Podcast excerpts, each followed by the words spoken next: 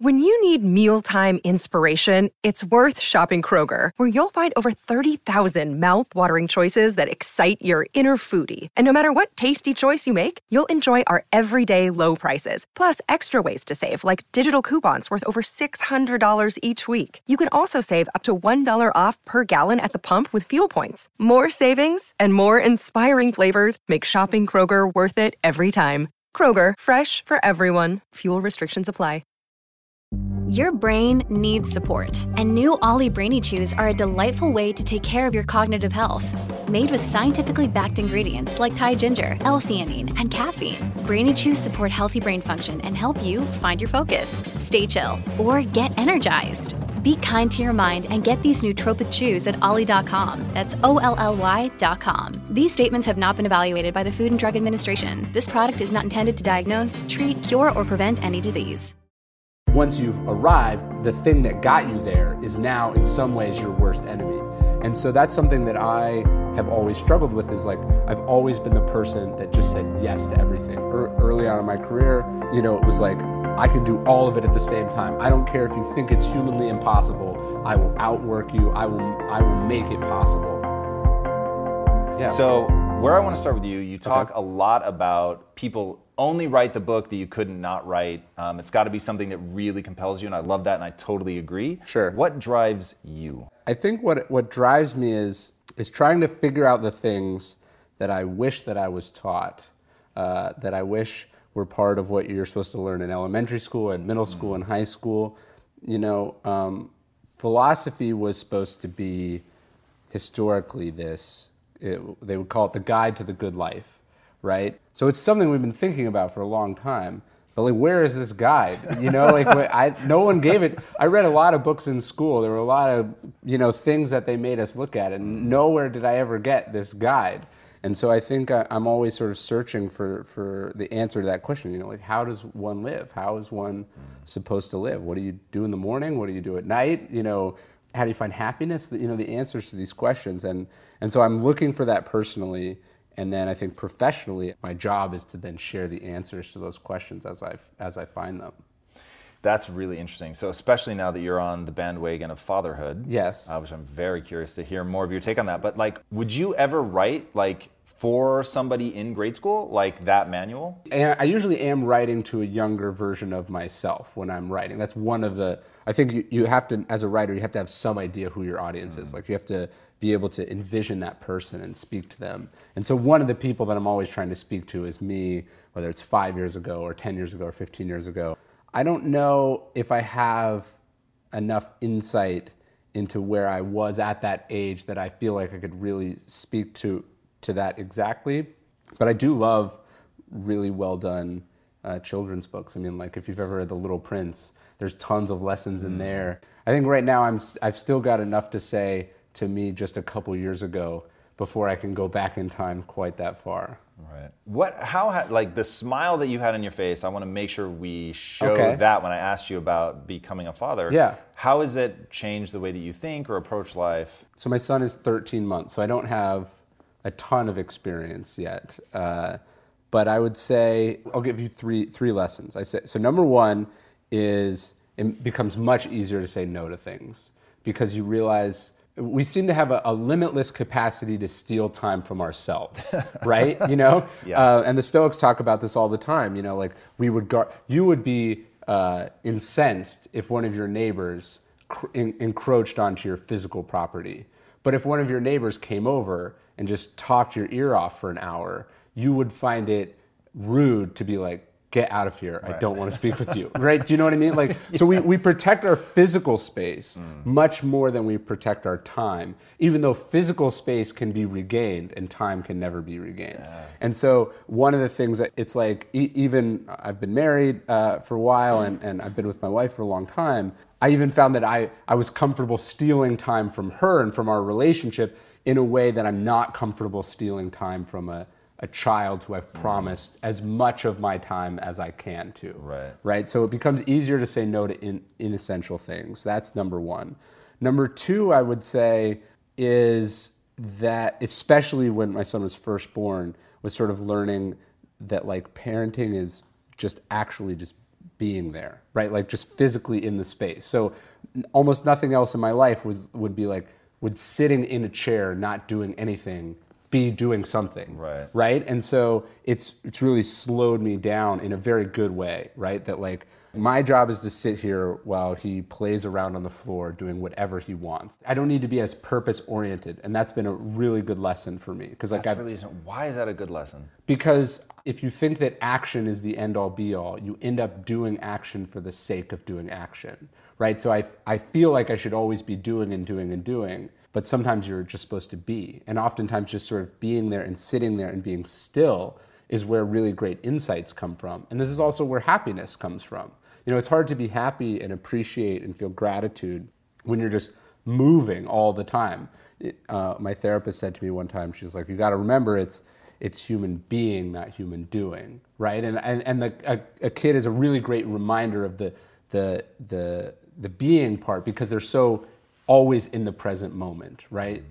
And then I think the last lesson is just sort of watching someone experience sort of just complete joy and again presentness um, is also a reminder that like things don't need to be as te- I, i'm a very intense person and although that intensity is responsible for a lot of my success it's also responsible for my unpleasant moments, right? It's responsible for anguish that I feel or insecurity that I feel and the, the need to be busy all the time. And so I think just watching, you know, the simple pleasures that he can enjoy, I think lets me feel a bit more gratitude and, and appreciation and then lets me focus on what's really essential.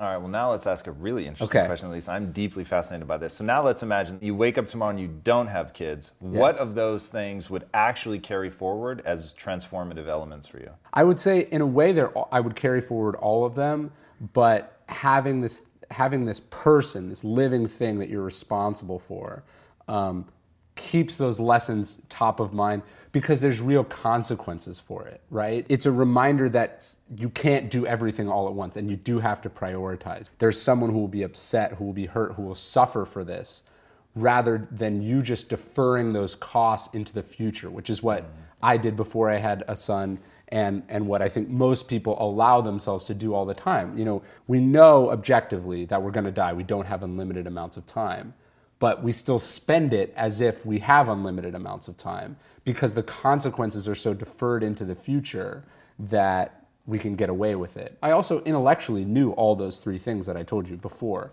But it's been good. It's been the hardest thing that I've ever done, and, and I think it's good to challenge yourself that way. All right, so abstracted from kids for a second. Okay. You're you're you're a very methodical thinker. So what is the matrix by which you make a decision for how to spend your time, or even what to strive towards? Look, I struggled with the time thing before I had a kid. So I'm all I, my instinct is. I, I heard a great line from Austin Kleon, and I, I think he got it from somewhere else. He was saying, you know, that the job of or the mindset of an entrepreneur a creative person is that you basically say yes to everything until you can get to a position where you can say no. But it's really hard to know that you've gotten to that position, right? Especially because you work yourself up into a state. I'll give you another actually analogy. A friend of mine, his name is Dr. Jonathan Fader. He's a sports psychologist. He works with the, the New York Giants and the New York Mets. And he was saying that in baseball, uh, particularly players from like the Dominican Republic, they have this saying. He said, "You don't walk off the island." So basically, the only way you can get out of poverty or out of this place is by swinging, right? You can only hit your way off the island, right? And so, on the one hand, what that does is it creates really aggressive players. They swing at every pitch they can. But then, as soon as you make it in the major leagues, it's all about bat discipline, mm. right? You can't swing at every pitch because the pitches are better. Uh, because if you miss, it causes problems for your team. And so it's this balance, right? Once you've arrived, the thing that got you there is now in some ways your worst enemy. And so that's something that I have always struggled with is like I've always been the person that just said yes to everything. Er, early on in my career, you know, it was like I can do all of it at the same time. I don't care if you think it's humanly impossible. I will outwork you. I will I will make it possible. And so there was a time where I don't think I ever ended one of the opportunities that I had. So I was just adding them on top and on top. And I never hit a wall. Like I just never hit it. And so always saying yes, always saying yes, that became who I was. And now as I've as I've achieved a certain level of success and what I've done has gotten harder and harder, now it's all about protecting the space that I need to do that work. I think just the idea of needing to make those hard choices, knowing what's important, what's not important, what I'm trying to accomplish, not only have I struggled with that already in my life, but then having a kid makes the stakes of that higher. But then it's also just a learning experience. Yeah. There's a concept in Perennial Seller which truly haunts me okay. and is is clearly the sign of the thing that I struggle with along these lines, which was nothing is destroyed more great artists than the thought that they can do two mutually exclusive things at the same time. Yes. I butchered the quote, no, but no, right. you get the idea. And you've said that of your consulting business, you feel like all you do is untangle people's like mess of things that are often conflicting that they want to do. What what is it about that problem and how do you help people through it? Well, I think what I, what I'm saying is that oftentimes people go, okay, here's really what I want to do, and this is what I'm trying to accomplish, and then they see all these other things that other people are doing, and then they they kind of see that as like a grab bag, and they're like, I want a little of this, and a little of this, and a little of this, and I want it all at the same time. And that's not really possible, you know? You can't play five sports at the same time. You got to pick one, you got to specialize. Maybe you can do two, but you probably can't do five, right? You can't be a classical musician and a rock star, you know, and this and this all at the same time. So it's about sort of picking your lane and then knowing that some some goals are mutually exclusive. The question I ask clients the most is like, what does success look like for you on this project? and I get them to really describe it to me. And let's say there's more than one thing in there. I go, now, if you could only pick one of those things and the other ones didn't happen, which one would you pick? And I'm trying to get them to sift through some of that conflict mm. so we can really hone in on what we're trying to do. And oftentimes, like, where ego comes in is like we've got the things that impress other people and then the real meaningful impact that we're trying to have. And oftentimes, I'm not saying that the the status things aren't nice and they're not they, they're not impressive and they're not cool but we've got to make sure that they're not coming at the expense of those other things. Right. i love that notion of you know asking yourself what success looks like for you and having that clarity. And how important is that clarity do you think for people that want to be successful? Like how much of this is you start with a goal that is abundantly clear and then you create a path? I think one of the things that has really helped me make some of the decisions we were talking about earlier is what does like an ideal day of your life look like? Like maybe not right now, but like what do you want a day in your life to look like? And so if if that day is like, look, I'm the kind of person I love going to an office. I love lots of responsibility. I love lots of pressure. I thrive in that environment. Well, then great. You know that that's where you want to. For me, when I think about like the high-powered executive who's who's who, who an entire company is resting and falling on, I think, how does that person have time to do any creative long term thinking? I don't think that they do. And so I had to realize that, oh, these two paths, because I, I, was on two paths. I was a, a, writer and a researcher, and then also I, had, I was at a big company, that they were mutually exclusive, that one was coming at the cost of the other. And I tried to do both for a long time. I, I at one point, I stupidly uh, doubled down on the one that I didn't want. And I realized it, occurred to me one day, I was, I was actually in LA. Um, there, there, was some chaos at American Apparel, and so I'd gotten called back in. They were paying me great money. And I, it was like, you know, 9 a.m. Uh, I'd just gone for a run. I'm sitting down, I was writing. And I looked at my watch and I was like, oh, like, I have to be at the office. Like, if, I, if I'm not at the office, like, people are going to be mad. They're going to wonder what they're paying. Right. And, and it was like, but my dream is not going into an office. The most important thing for me is to have the freedom to go where my day takes me, especially creatively. I'm on a path that's taking me further away from what I want my ideal day to look like. That's not success, you know?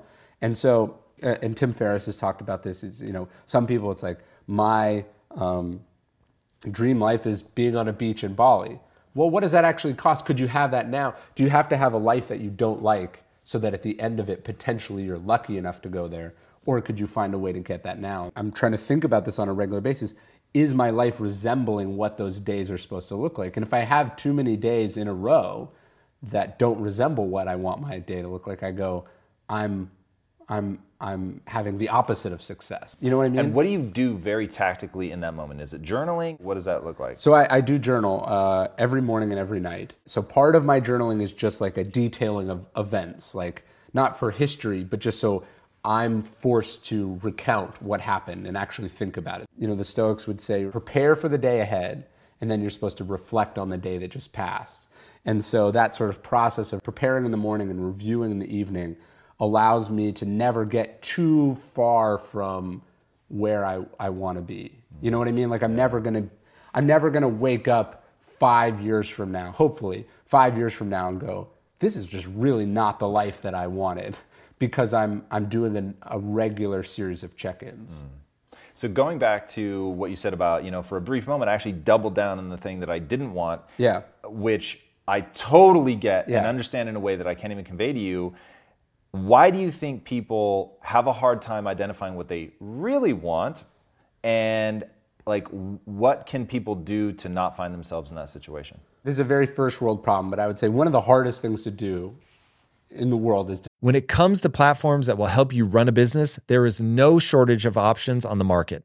But if you want to use the best, most advanced, and most efficient platform out there, you need to be using Shopify. For whatever and wherever you want to sell, from launching to going international, Shopify is the global commerce platform that will help you grow at every stage of your business. With award winning customer service, the internet's highest converting checkout page, and a suite of integrated AI tools, Shopify is your all in one platform to quickly and efficiently take your business to the next level. I love everything about Shopify because it makes it so easy to start, run, and grow a business. Shopify powers more than 10% of all US e commerce because businesses that want to grow quickly use Shopify. Sign up for a $1 per month trial at shopify.com slash impact, all lowercase. Again, go to shopify.com slash impact right now to grow your business no matter what stage you're in shopify.com slash impact.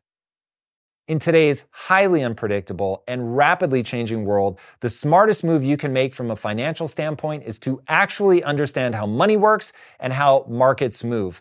Because if you want to have any chance of investing your money wisely and growing your financial portfolio, you have to make a profit. And the only way that you're going to do that is either by setting and forgetting or actually understanding what's going on at a macro level. So whether you're a seasoned investor or someone looking for extra guidance, today's sponsor, Yahoo Finance, has got you covered with all the tools, data, and news that you need in one place to grow your knowledge base around what is happening in the world of finance and to make sure that you have the right goals and you're executing well. Yahoo Finance makes it easy to consolidate your accounts so you can effectively and efficiently manage your entire portfolio. Personally, I love how straightforward their platform is to use. It is very simple to get the information that I need. And Impact Theory's own chief financial officer is exactly the same, spending time helping me frame exactly what is going on from a global perspective so that I'm making the smartest decisions that I can. I definitely recommend that you check out Yahoo Finance for comprehensive financial news and analysis. Visit the incredible brand that so many great investors use at yahoofinance.com. It's the number one financial destination. yahoofinance.com. Once again, guys, head there now, yahoofinance.com.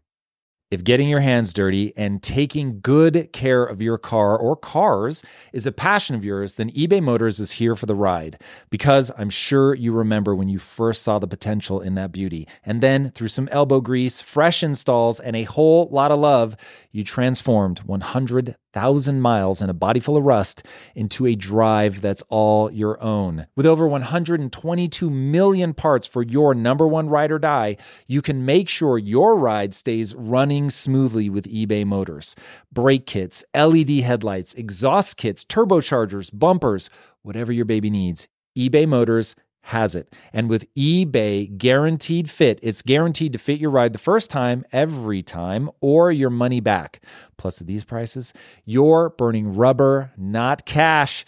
Keep your ride or die alive at ebaymotors.com. Eligible items only, exclusions apply. turn down money, right? So like I was in a conference room and someone said, you know, look, we need you to come back. like we know you have this writing thing. This is when uh, you're quitting. Yeah, or I'd already basically left. I was I was like sort of remote and and and, and didn't have a day to day role. And they said, look, we, we need you to come back. You know, this is going to be a tough you know series of months, but we think you can make a contribution. We need you to come back.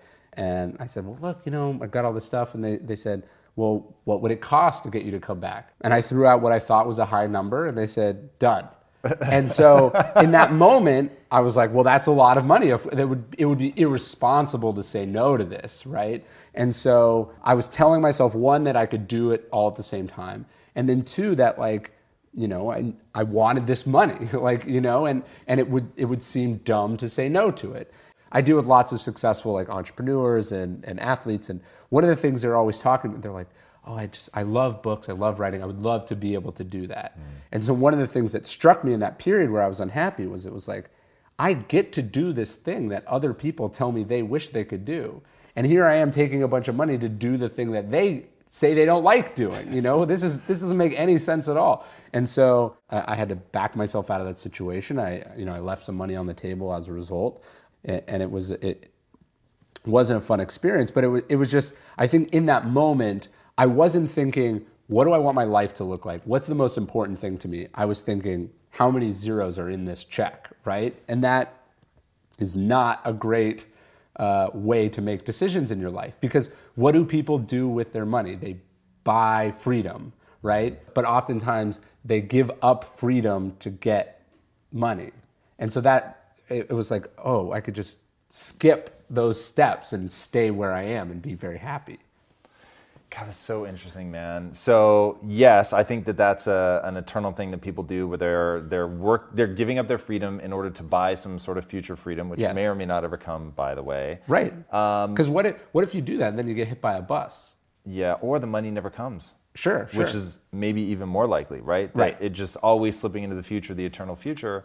So my question is though, and there's there's two things really. So one, how did you deal with whatever the reverse of buyer's remorse is, right? Where you give the money back, and then that next time that you want to do something and realize I can't because I don't have the money, but oh, if I just stuck it out, and then yeah, we'll start there. It's not like uh, I was choosing between you know the poorhouse and you know paying for my groceries or something, right? Like this was this was extra. One of the pivotal conversations in my life was with Tim Ferriss when I was starting my company. And he said, You know, Ryan, what do you do with your money? And um, I was like, What do you mean? He's like, What do you what do you spend your money on?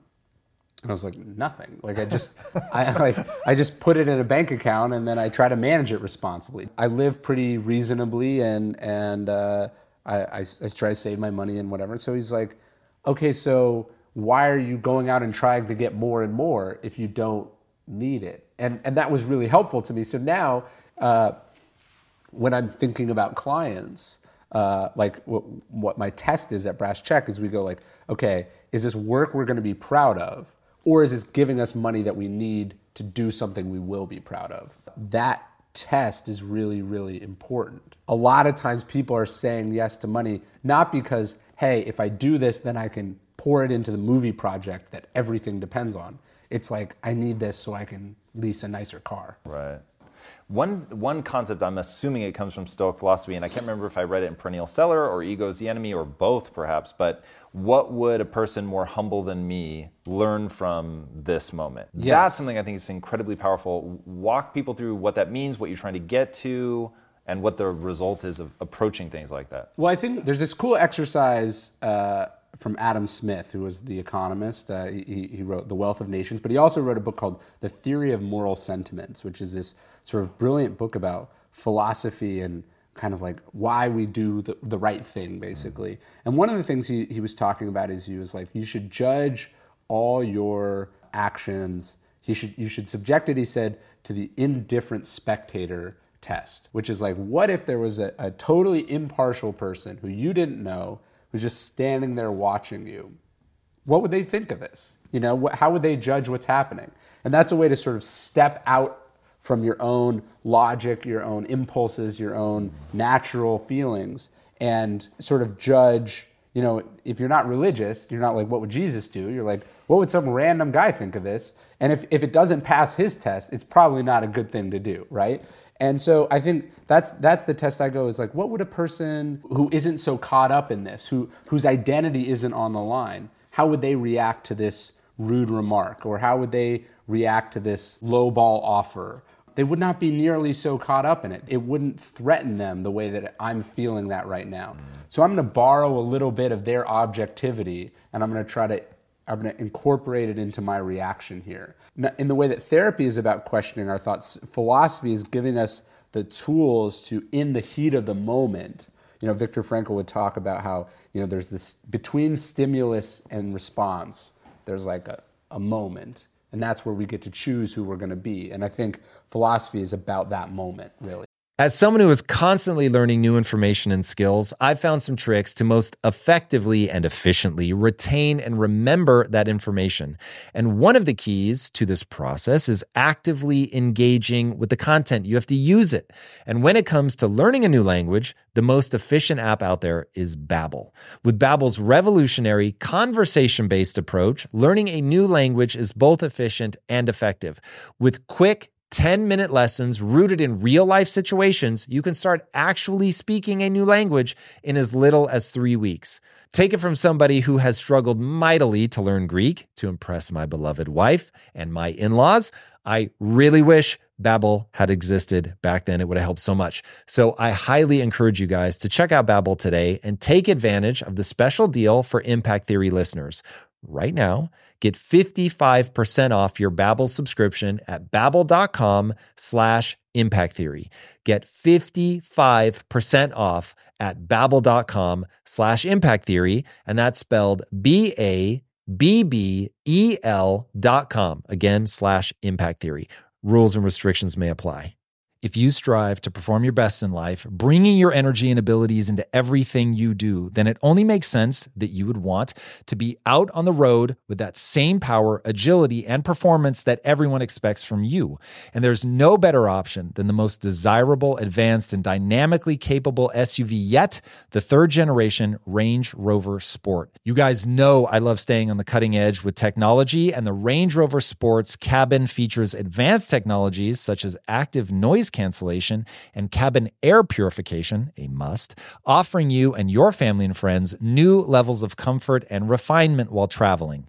The Range Rover Sport provides an instinctive drive with engaging on road dynamics and redefines sporting luxury for the power, agility, and performance you demand in every area of your life. Explore the Range Rover Sport at LandRoverUSA.com. That's LandRoverUSA.com. At Evernorth Health Services, we believe costs shouldn't get in the way of life changing care, and we're doing everything in our power to make it possible. Behavioral health solutions that also keep your projections at their best? It's possible. Pharmacy benefits that benefit your bottom line? It's possible. Complex specialty care that cares about your ROI? It's possible. Because we're already doing it. All while saving businesses billions. That's Wonder made possible. Learn more at evernorth.com/wonder.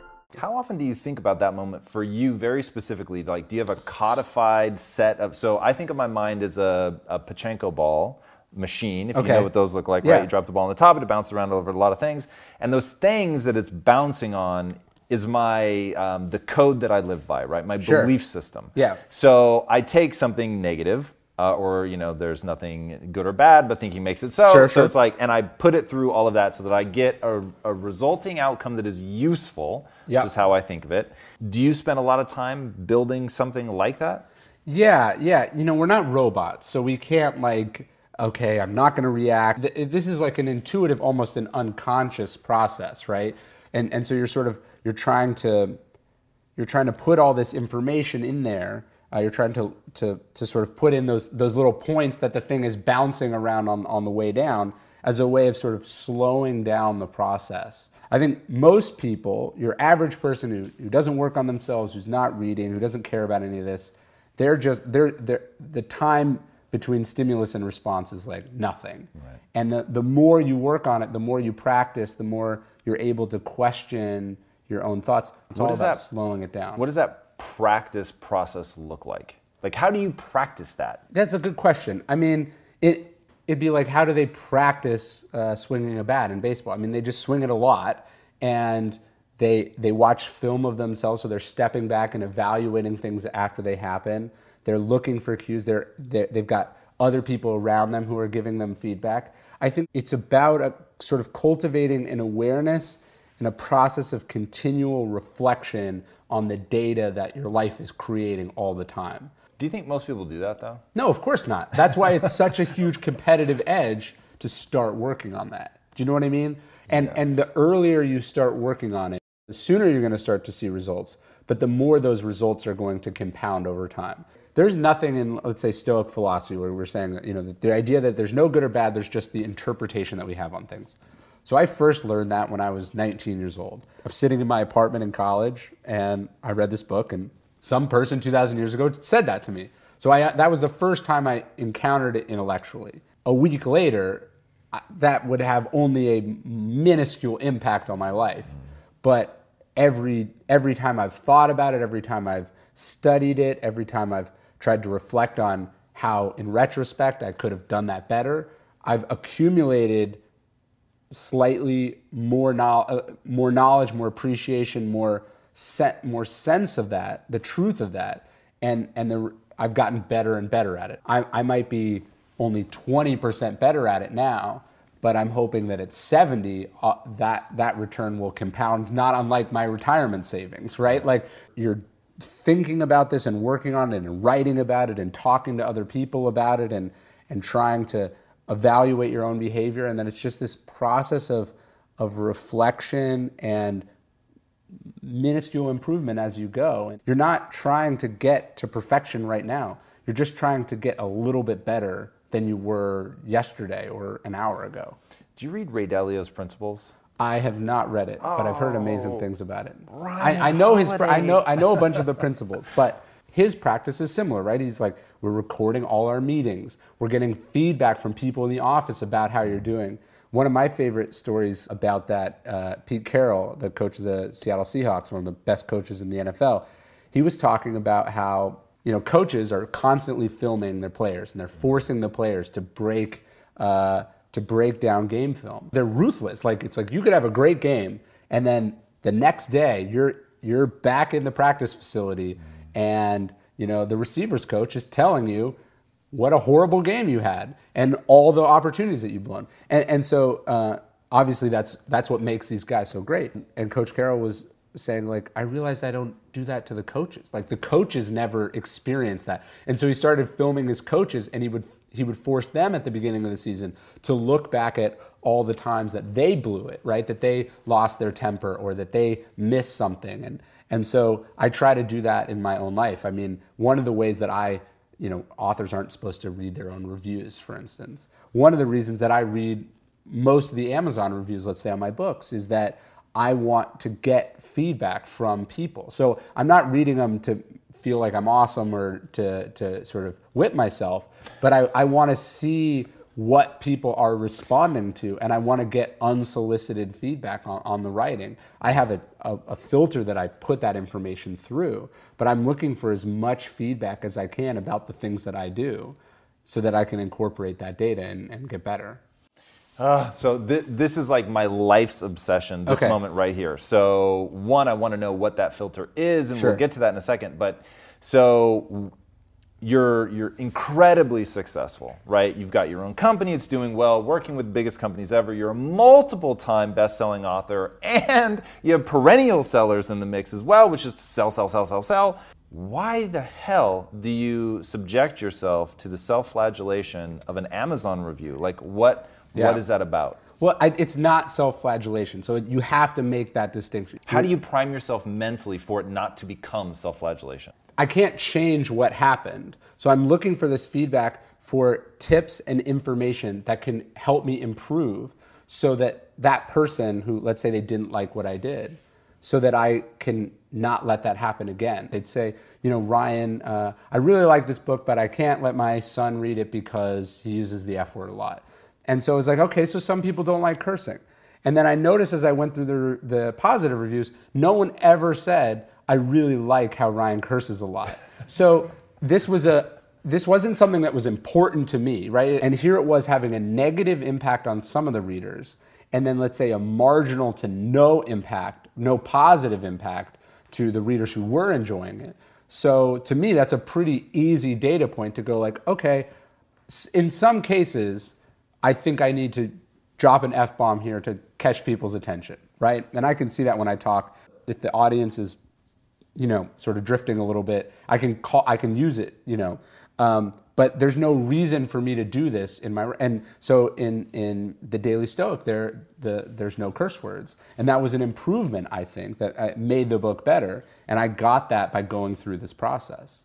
That makes a lot of sense. Now, yeah. now talk to me. You said you have like an installed filter that you use to know what to listen to and what not to listen to. Yeah, look at the feedback you're getting, and then remember what you were trying to do. For instance, uh, I'll, I'll, get a criticism uh, from let's call them Stoic fundamentalists, right? People are really sort of nerds about philosophy um, who will say, you know, Ryan, um, you know, Ryan doesn't add anything new. He's just taking Stoic principles and illustrating them with stories, right? So that'll be one criticism.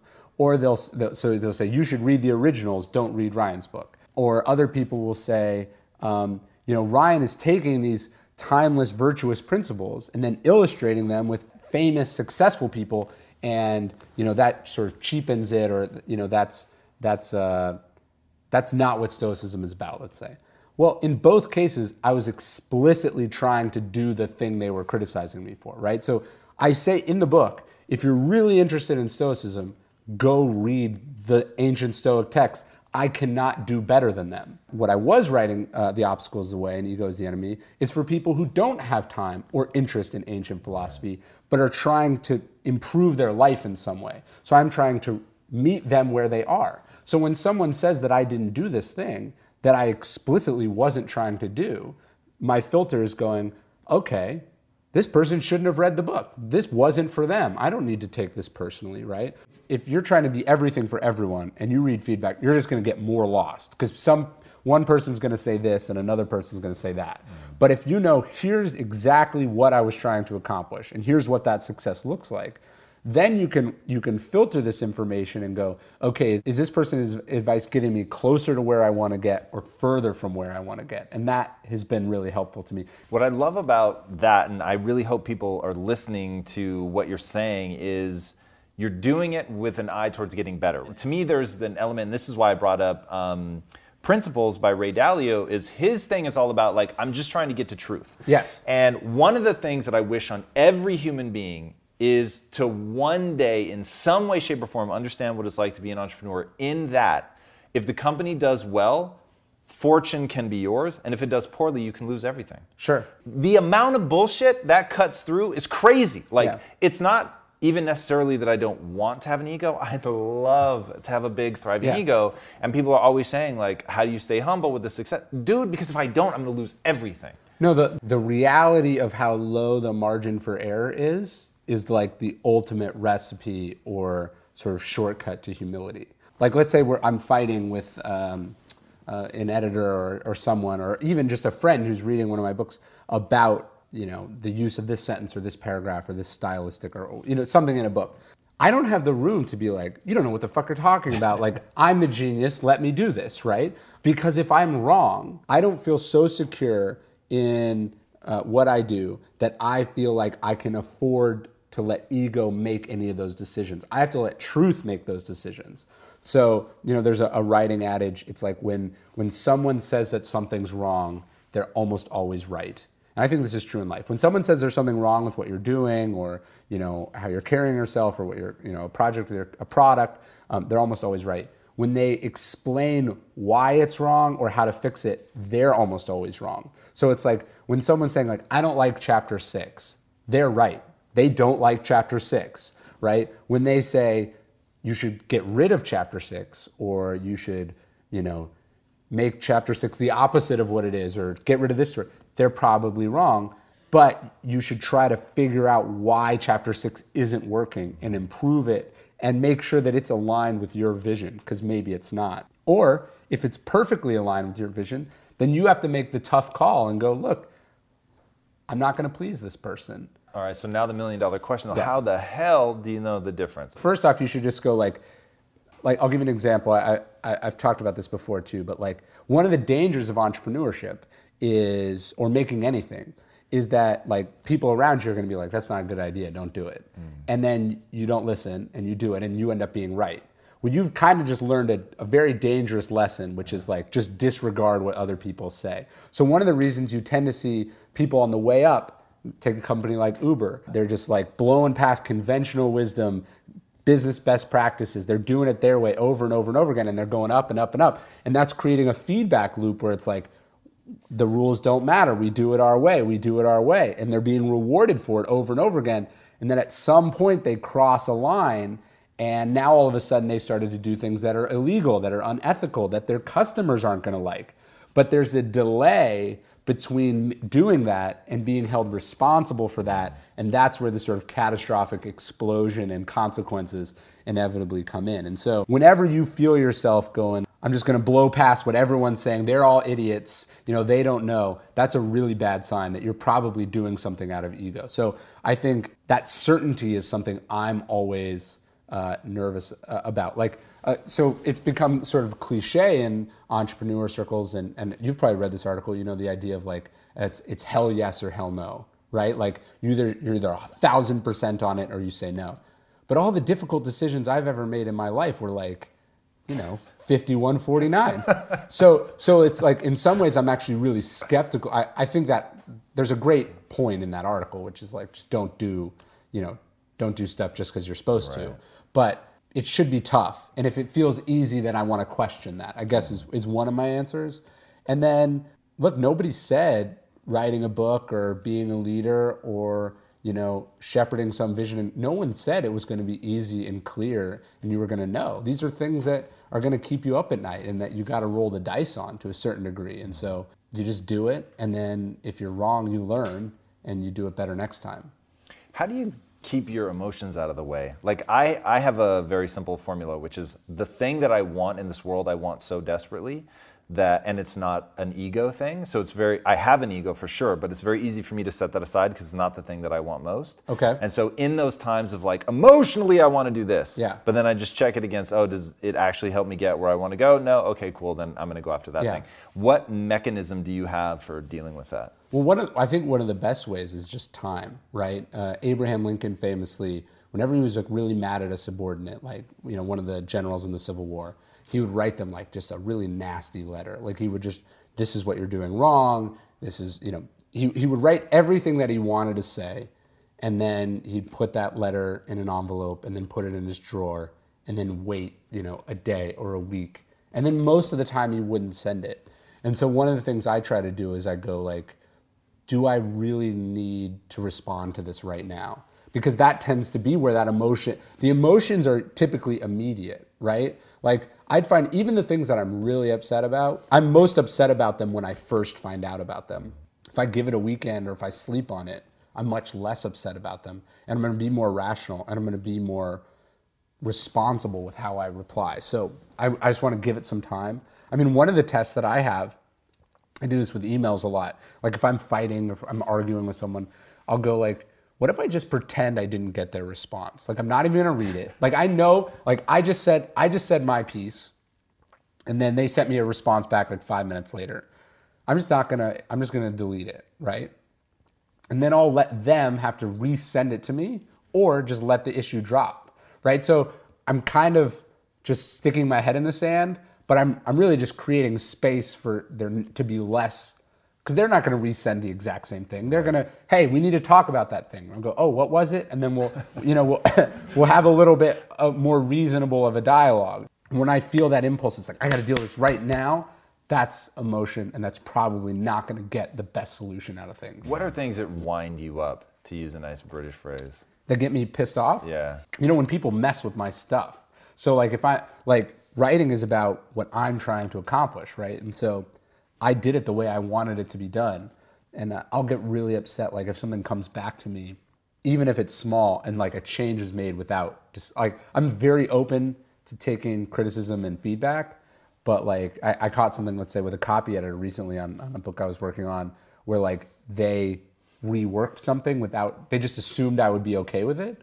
And they reworked it and I caught it. And that was very upsetting to me, right? Because if I hadn't caught it, something that I didn't sign off on could have gone out to the Right. my readers. But, you know, uh, I was much more upset about it at three o'clock on a Tuesday than I was the following Thursday when I finally got to the bottom of what happened and I worked through it. It's just never that great to act out. Okay, actually, I'll give you something because I, I think about this question a lot too. And so I've asked uh, some of the basketball coaches that I've that I've worked with or have read my book. I was like, uh, I was like, do you ever get like a technical on purpose? because like a coach, you know, the worst thing a coach could do is get so mad about something that they give the team, the opposing team, an extra point, right? So obviously you don't want to get a technical on accident, like because you're just whipped around by your emotions. But sometimes you should get upset to send a message to your team, to send a message to the refs, you know, to get the crowd going, whatever it is. And so I'm, I, I was like that. I'm, inter- I'm interested. If I'm going to use my emotions, I want to be calm internally, but projecting the emotional response that's going to be effective in that situation. But I don't want to be jerked around by those emotions unconsciously. Dude, that that's advanced class shit. Yeah. So this is something I don't often talk to people about, but is is absolutely necessary, I think, to certainly be running a company. Is a you've got to be able to control your emotions so that you're not getting whipped around, as you said. But b you have to understand that all- of this, even emotions, expressed, suppressed, facial expressions, all of it is a performance meant to convey something. Yes. And once you understand that you can leverage outrage, intensity, anger, whatever the case may be, as a tool Yes. to move somebody down the road, then you can really start to become effective. Well, think about it this way: if you yell at your people every time something is wrong, they'll just be like, "Oh, Tom's a yeller," and if I just don't mind being yelled at, I can get away with anything. Do you know what I mean? And that's a very that happens in companies a lot. It's like you have to be calcul in some ways calculating and controlled and choose what you're going to get upset about. Otherwise, the people that you're projecting that to aren't going to be able to discern a minor mistake from a catastrophic mistake. It's very important that you're not the the boy who cried wolf. You know, the the one who's who's uh, screaming about inconsequential matters, and then when someone messes something up, when they cross that red line, they're not going to take it seriously because you're like, look, you yelled at me yesterday because the, the coffee was cold, and you know here you messed up something on my calendar or whatever it is. You've got to you've got to be able to use the those are t- those emotions, how you articulate what you're feeling or your you know how you're going to act in a meeting or how you're going to pre, you know present a plan that's a communication tool and you've got to be able to use that you can't just be oh i'm not feeling it so i'm down today or i'm in a shitty mood so i'm going to be yelling today that's not a good way to make those tough decisions I think of Ego is the Enemy and Perennial Seller somewhat as compendiums to each other. I don't know Really? if you feel the Okay. same. Um, what, and I guess if you don't, I'll give you my reasons for that. If you want to create something great, Yeah. you need to get your ego out of the way, right? So that's the, sort of the moral of the story for me, right? So the perennial seller addresses how to actually tactically create something that's great, but you can still feel the ego is the enemy elements in it, where it's like Yes. you're ultimately the one that's going to stop you or propel you forward. Yes. So taking that concept of if you want to create something great, this is how you get out of your own way. What are like the three or four things that people need to do, think, believe, whatever, in order to achieve greatness? Well, so number one, like, what are you actually trying to do? Because you can't do 15 things at the same time. So, like, here's what I'm making. That's the the main. Like, do you actually know, right? Because sometimes people are trying to do too much at one time, and then who is this for? Because it can't be for you. You know, like obviously everything that you work on should be fulfilling and exciting and interesting to you, but you're not the customer of your product by definition, right? You can't buy it from yourself. So like how is this going to provide value for the audience? That's like the most important thing. And, and that has to be the ruthless test that you check everything you're doing against. Number three is like, who are the people that are helping you check whether you're doing that or not, right? And so I think you need to have that test even if you're self-funding an entrepreneurial venture. Like the fact that you know you were successful in the past so you don't have to get venture capital on your next project that's great but it's also a potential disadvantage because now you don't have this external objective feedback telling you where you can improve, where you can fall short. So that means you need to work extra hard to cultivate those people, whether it's a board of directors, whether it's trusted friends, whether it's a, a focus group, like who is interacting with this thing and giving you feedback. I think that's really important. And then I would say that fourth, and the most important one, and this is where ego, I think, kills a lot of projects, is people think like, if I build it, they will come, right? If I just make something so good, it will automatically be successful. Or they go, I'm a maker, like I shouldn't have to also be a marketer. And, and to me, the creative process, the entrepreneurial process is sort of two consecutive marathons. So you run this marathon, you, you make a book, you know, you have a movie in the can, you have a, a prototype of an invention, whatever it is, you, you know, you stagger across the finish line, you're like, I did it. And like, you know, the race proctor, they grab you and you think they're taking you to the medal stand. they're like, you know, you did it, you won. Uh, but really they're just like taking you through a chute to the starting line of the second marathon, which is now how the hell do we get this into people's hands, right? And so with every book, it's like the first marathon is making it for me, and then the second marathon is like, all right, now I have to be as creative, I have to work as hard, I have to throw as much energy into selling this thing to everyone that it's potentially for as humanly possible. And so I tend to find that creatives are either or with books or movies or whatever I'm working on is either they're only interested in the marketing marathon because they're great salespeople and they think like, oh, I'll just slap something together, or they're so creative and they so love that process that they want to they want to skip the second marathon. What does success look like for you? So we started with that. Sure. You know that you have to have that clarity. Like in in life, what is success? And for me, success is a couple things. I think it's to have the creative freedom to make the things that I feel compelled to make and produce, having the sort of lifestyle and personal freedom to set up my life how I how I want it to be, right? So to not be, oh, I've got to go to Cleveland tomorrow for this thing that I don't want to go. Like I do, I want to have that freedom, and then um, I think success is also getting better. Like I I love books. I love writing. I've dedicated my life to this craft and I want to be like one of the best people to do it. And so uh, success is am I moving up in my abilities? Like is every book regardless of sales is it better than the one that came before? That's it. That's also one of my definitions of success. All right. And before I ask my last question, where okay. can these guys find you? At Ryan Holiday on pretty much every social platform, and then my website's ryanholiday.net, and then the books are everywhere books are sold. Nice. Yeah. All right. So final question. Okay. What's the impact that you want to have on the world? This is part of my definition of success. Obviously, is is to have impact. I think my impact is I I want to write things and come up with ideas and communicate sort of stories and connections from history that give people the, that, that answer that question that we started with talking about, which is like, how do you live? You know, what, how do you get to the good life? I'm, I'm trying to make the things that I wish that were there for me, but that if they weren't there for me, I can make them for other people. So like when someone says, you know, like this book changed my life, or when someone says, I don't read, but I read your book, that's the kind of impact. So I'm, I'm trying to have impact with people that I feel like are maybe not well served by the existing things in the in the market. So I'm trying to, you know, I'm trying to make uh, books that that that help people with life.